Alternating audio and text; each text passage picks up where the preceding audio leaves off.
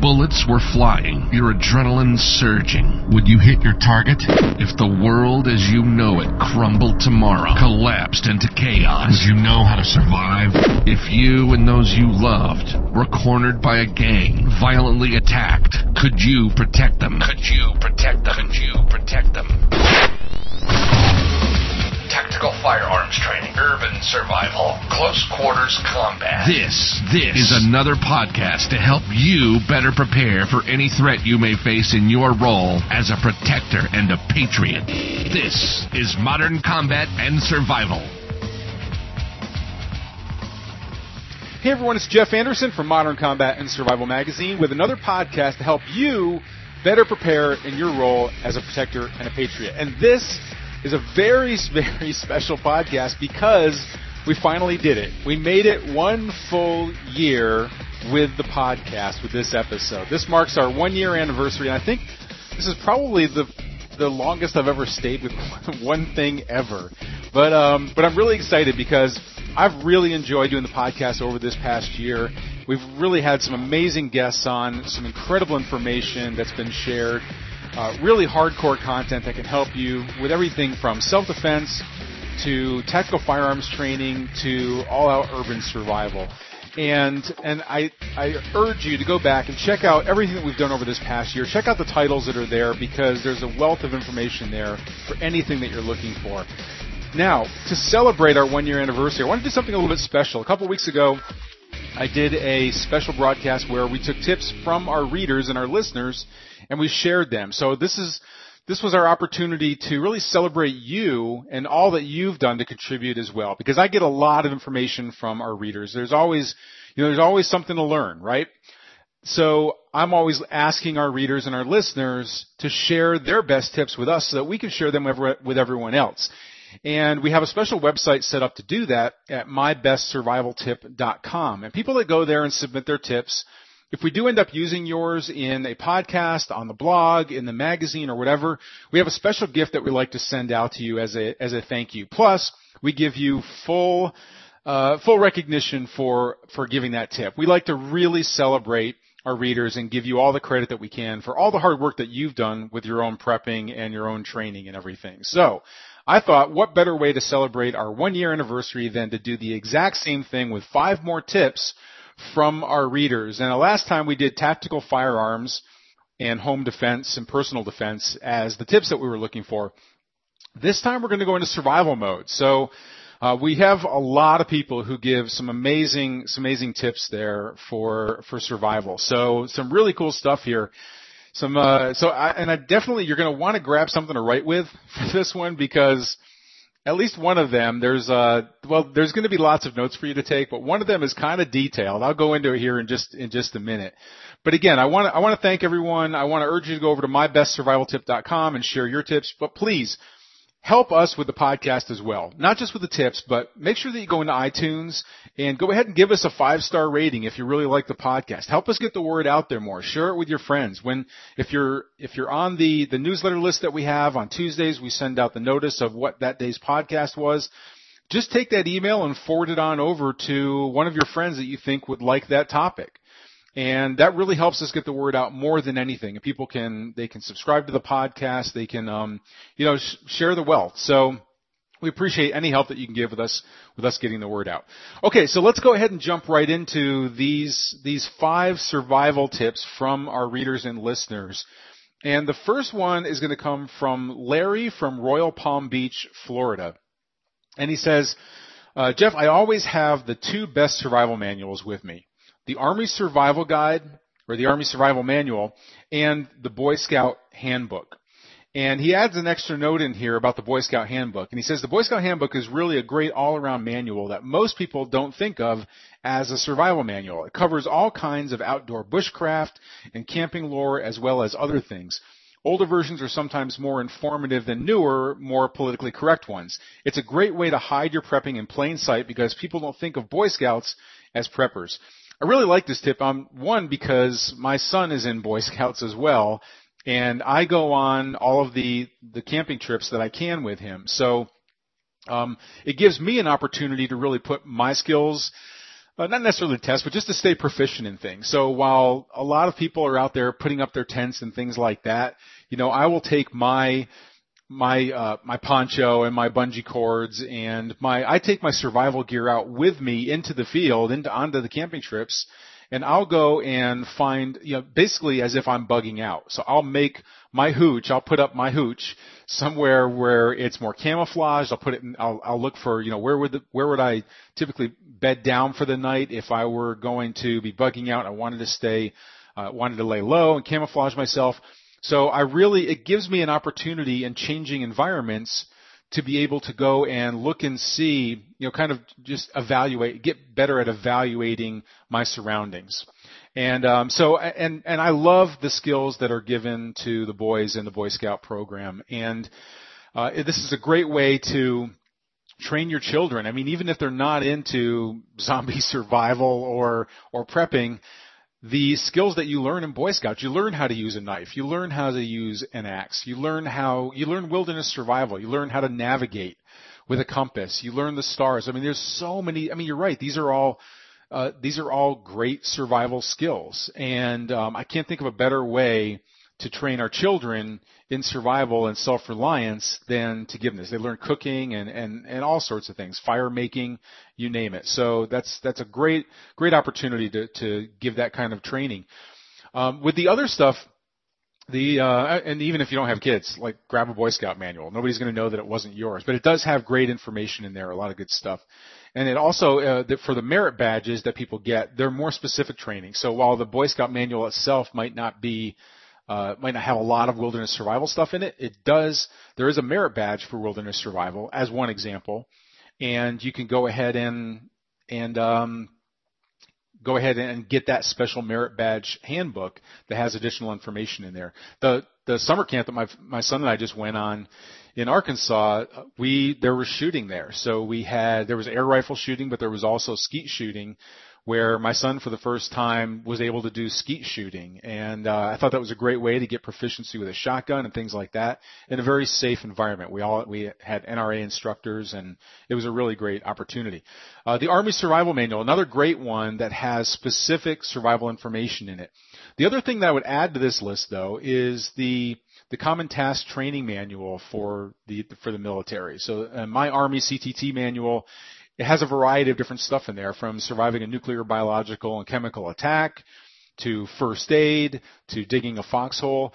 That basic manual has, those are the basic tasks that every single soldier has to be able to know. When you go through basic training, you're tested on every single one of those tasks. And what I tell people is that um, what better way to test a survival knife than to go through all of the CTT manual performing those tasks because that's what the military says. I mean, in, in an environment, in a collapsed environment, in a battlefield environment, these are all the things that you might have to do. Well, we often say that uh, bugging out or, or surviving during a collapse is very much like a military mission. It has a lot of the same survival components to it. So it's always a great, uh, a great way to go through that stuff with a survival with your survival knife and see what it can and can't do based upon the different tasks in those manuals. So great information there. Thank you very much, Larry. We've got a special uh, thank you gift coming your way. Appreciate that. Tip number two is from Mike B. from Bonner Springs, Kansas.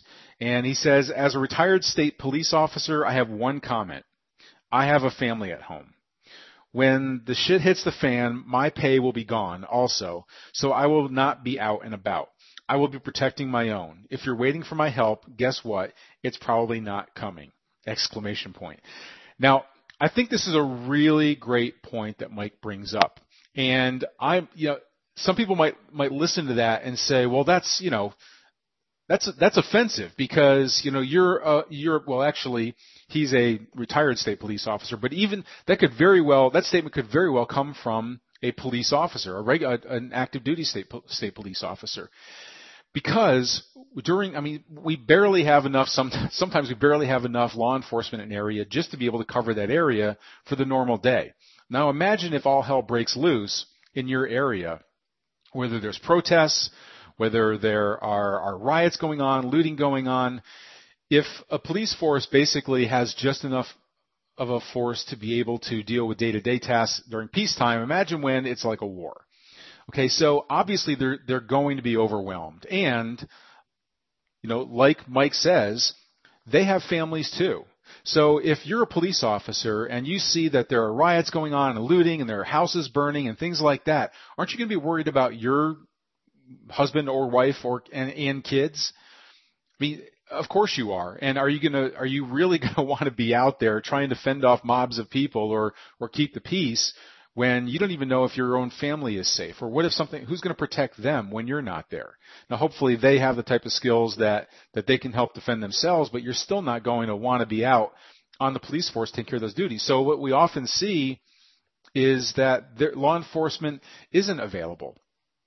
Um, they they might not be there on duty because they're taking care of their own okay? The other thing is that um, when people when when the officers are out there, um, they're not going to be able to respond to 911 calls. Now we just went over this in a um, in a special podcast that we just did with um, with Scott Reitz, and uh, you know he he was there during the um, the L.A. Rodney King riots, and there was no way. I mean, actually, all of the 911 call centers get overloaded because there's just there's so many 911 calls that come in that overloads the system and the calls aren't even going to be received, let alone even be able to get out to somebody that could respond. So you are going to be on your own. That's the, that's the main thing that basically Mike is saying here, and rightfully so, that you're, don't even, don't even bother picking up the 911, uh, the, the phone and, dialing 911 probably. I mean, you're probably going to waste valuable time on hold that you should be using to protect your family and escaping the area uh, if it's if it's an area, you know, if it's a type of situation that's going to force you out of your home. So I think this is a, a, real realization that you need to have during times of civil unrest that you are not you are on your own. You are not going to get help. Now that includes even emergency medical help. Okay, so if something does happen, even if it's a disaster, even if it's a natural disaster, a tornado or hurricane or something like that, um, even during those times, if uh, you're not, you might not be the only one injured from that that uh, that crisis. Other people are as well. And again, you know, emergency responders are not going. You know, they're going to be overwhelmed as it is. So having the first aid skills, having a a triage kit, what we call a blowout medical kit, that has additional stuff in there, additional supplies that you might not. You know, you're going beyond the band aids basically you're going into what if the the breathing uh, what if uh, breathing can't be restored? I mean, do you know CPR? Do you know mouth to mouth? I mean, those types of things um, are the things that you would normally count on emergency responders to be able to take care of for you. But when they're not coming, do you really want to sit there and watch your your child or your spouse dying in front of you because you didn't have the skills or the supplies to be able to be self-reliant when it comes to that sort of thing? So I think this is a great point that Mike brings out. Mike, thank you so much for submitting that, and got a thank you gift coming your way, so you're good to go. Um, okay, now the next one comes from uh, basically my survival hero as a reader, because uh, this person has left so many great comments on our blog and submitted survival tips. I all anything that he posts, I learn from, and I'm and I'm so glad that he's a he's a loyal uh, fan of of our blog and everything. And it, this is from Dave R. from uh, Tempe, Arizona. Um, he says, right, this is a long one, okay? I'm going to warn you, this is a long one, so take notes on this if you need to. I probably also have some disclaimers to do as well along this. But, uh, so Dave starts out, do you need power? Just look up. Do you see any street lights or parking lot light poles? There you go. Power to those range from 120 volt AC to 480 volts AC, with 277 volts AC being the most common on streets. Small private parking lot lighting poles are more likely to be on 120 volt AC. If you see a small round thing about the size of a soda can on top of the light head, this is a photocell. It turns the light on and off via the sun. Those light poles have power in the base that is on 24 7. Some poles are group controlled by a single photocell remotely mounted or via a time clock controller. They may not be hot 24-7. But public streetlight poles are almost always individually hot with a pole top photocell. Virtually all streetlight and parking lot lighting poles have a handhole at the base, usually secured with a single screw bracket in the middle, typically Phillips head uh, screw. Open that up, and inside is the line side wiring from the base, a fuse holder, and the load side wiring going up the pole. Those fuse holders are almost universally Bussmann Eaton type hex AA fuse holders. You might find them at Grainger not certain, but more likely you will need to go to a commercial electrical supply house. This may cost you as much as $80, but it's something you only need one of. The cheapest thing you can do, or, or the cheapest thing you will need is a multimeter, and Harbor Freight has them rated up to 750 volts AC for under $6. These fuse holders are a two-pole double-barrel device. I'm not sure what that means, but if you're, in fact, half this stuff, I have no idea what he's talking about. But if you know anything about electricity, this probably means means this probably means something to you. If you have no idea what this is, I'm not. This is my disclaimer. Okay, I'm not saying go out with a Phillips Phillips head screwdriver and start undoing the base of light poles out there, and and and giving this a try. Okay, this sound. I don't like playing with electricity myself, so go ahead and and um, take this with a grain of salt, but I'm giving you my disclaimer now.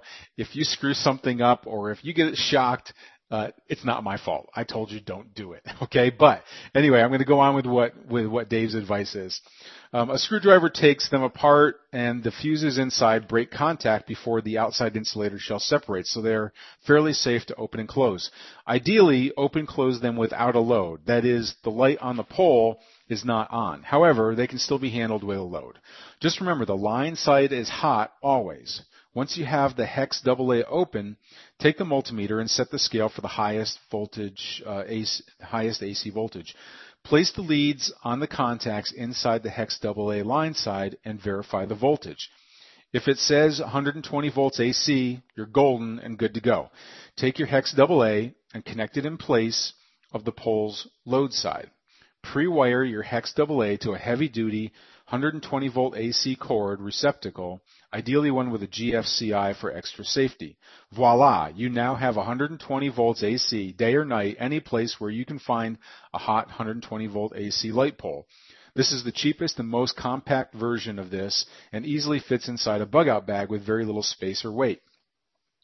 Okay, so great tip from Dave. Uh, again, this is uh, this is something that I, I'm, I'm leery of having people just go out and experiment with, uh, but the instructions are there according to how, how Dave said to do it, and you know the, it, the information is there. Okay, now in a grid down, uh, why how you would need or why you would need electricity.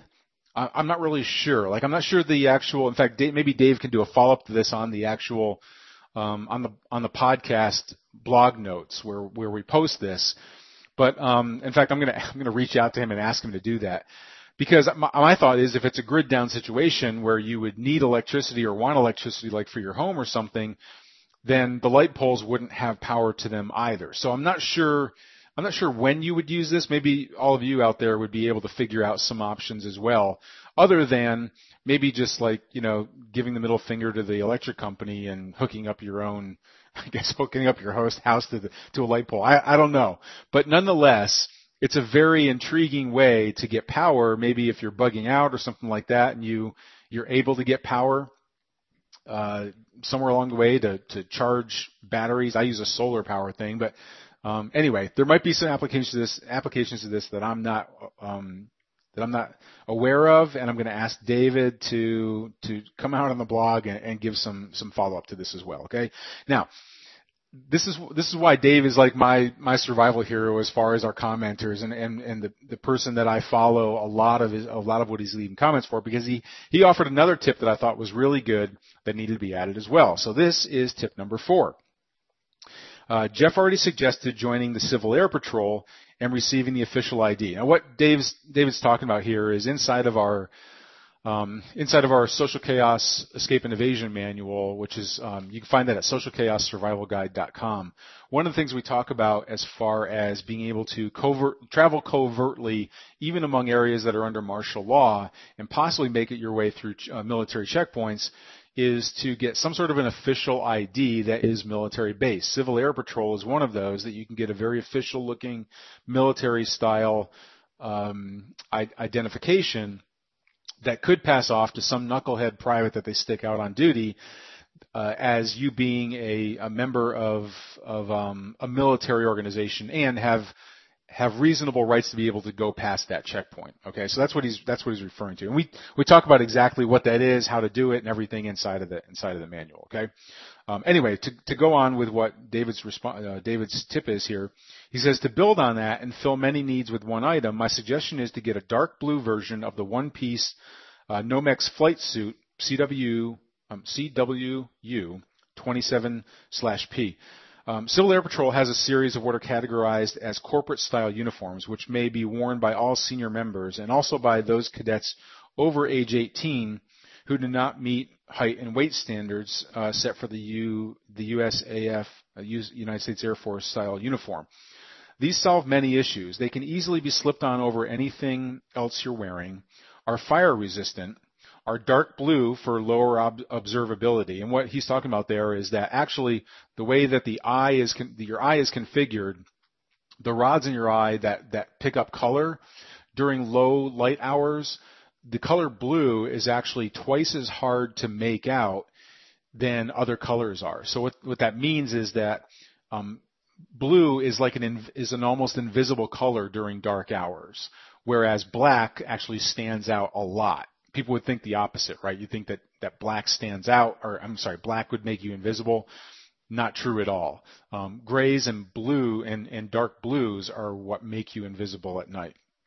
Okay, uh, to go on here, uh, they also have tons of pockets and legitimately ties in with your Civil Air Patrol ID in an official capacity. And compacted down into a small compression stack, uh, stuff sack, can be tucked away almost any place, even just clipped to your belt. Most of the CWU 27 slash P Nomex suits are in khaki or sage, so it might be tough to find one in dark blue, but they are out there. Um, there are, he does give a link here as well, and um, you can just you can just Google it online as well. Uh, Nomex is a huge plus. It is your anti-Molotov cocktail foundation. So um, actually, uh, this I have my Nomex suit from from when I was a I was an aerial observer for a, a period of time when I was in the military as well, working on reconnaissance with Apache helicopters and things like that. So I have, um, I still have, and I still fit into. I'm, I'm happy to say my my, uh, my military uh, Nomex suit, which is a, it is that sage green one that you typically see like in, you know, uh, Top Gun and stuff like that. The blue ones can be very expensive if you buy them new. Um, one of the other options that you have, they, there is a, a dark blue one that is out there, uh, it can cost up to about $200. I've seen them for up to about $270. So they're very expensive. Another option would be the Coast Guard one, which is a royal blue. Royal blue will still be pretty well invisible at night, not as much as like a dark, like a, like a navy blue is, but you can get those on eBay. Sometimes, depending upon your size, you can get them for about thirty, forty dollars which is and and it, and it all has the same you know the pockets and everything else that you that you'd be able to carry equipment in. So um, I would suggest getting one a little bit larger so that you can wear it over top of other clothing if you need to put it on, and it does offer you some of those same those same um, benefits there as well. So that's a that's a great uh, tip from Dave. So thanks very much, Dave. Now we get to the last tip here. Uh, tip number five comes from Derek D from Jacksonville, Florida. And Derek says, if you don't have it on you, then you don't have it. Keep necessary items on your person based on your environment. If you leave it in the car, truck, you may not be able to get to it when you need it. If you leave it at the site while you go hike or hunt, what good will it do for you? I always carry a knife and a fire striker everywhere. So uh, Derek's absolutely right, and we talk about this a lot. Where a lot of people will store their survival gear in different locations. What I mean by that is you've got your you have your home, you know, your your stockpile of food, you have weapons there, you have different gear that you have there.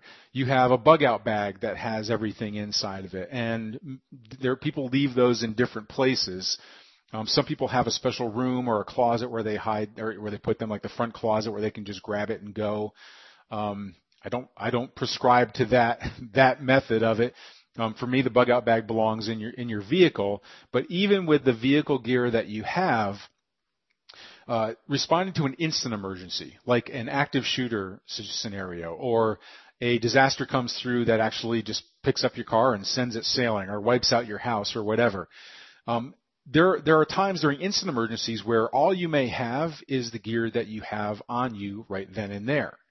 Now we talk about this. There are 27 different items that we suggest that you consider having on you for your everyday carry gear. You can go uh, check that out at um, covertsurvivalist.com. Talks all about um, EDC gear or everyday carry gear that you can carry, and um, and Derek brings up a couple here. So obviously a knife is, is something that a lot of people have on them.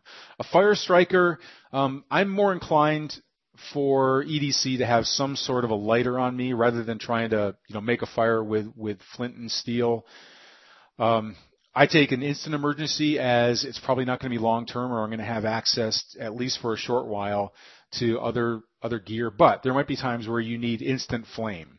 So having a lighter, actually what I prefer is what I call a super lighter and Coleman makes these and there are some other ones, but basically they're, they're very wind resistant and um, they they you know they put out like a, a really um, like a, a like a, a flame that is almost like a like a torch in a way. You know, it's not your typical Bic lighter flame, but just having a Bic lighter on you is still going to give you flame, right? So, anyways, um, I do suggest that you also have something that you can light some sort of a fire if you need to. It could be used for a diversionary tactic or something like that. There's a lot of different uses, but when you need fire, you need fire, right? So um, there are other things that I, we suggest that you carry on you as well when it comes to everyday carry gear, as well as even just like a ta- we call it a MERS or your man purse or a tactical a tactical bag that you carry with you is another way that you can carry additional gear on you. That the whole purpose of your EDC gear and the purpose of your tactical MERS is to help you respond to an instant emergency and get to your other survival gear.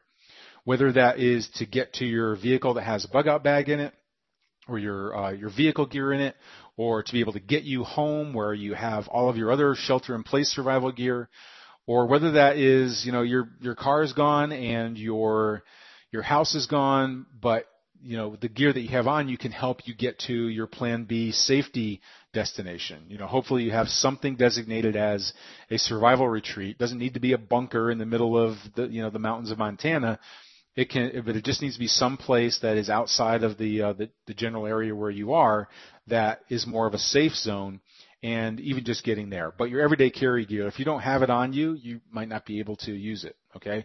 So great tip from Derek. So thanks so much, Derek. We've got a, a thank you gift coming your way. Appreciate that.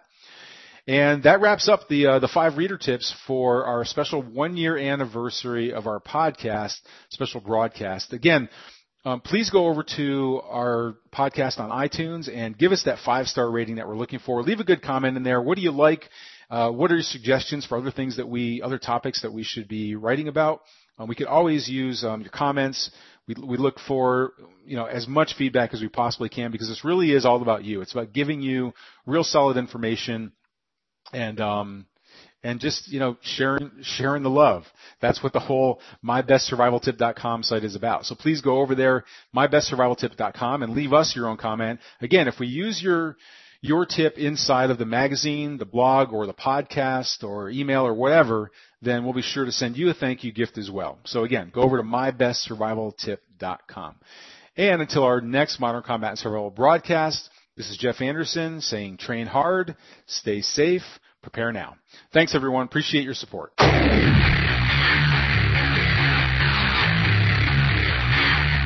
This has been Modern Combat and Survival. Survival. We hope you've enjoyed the show.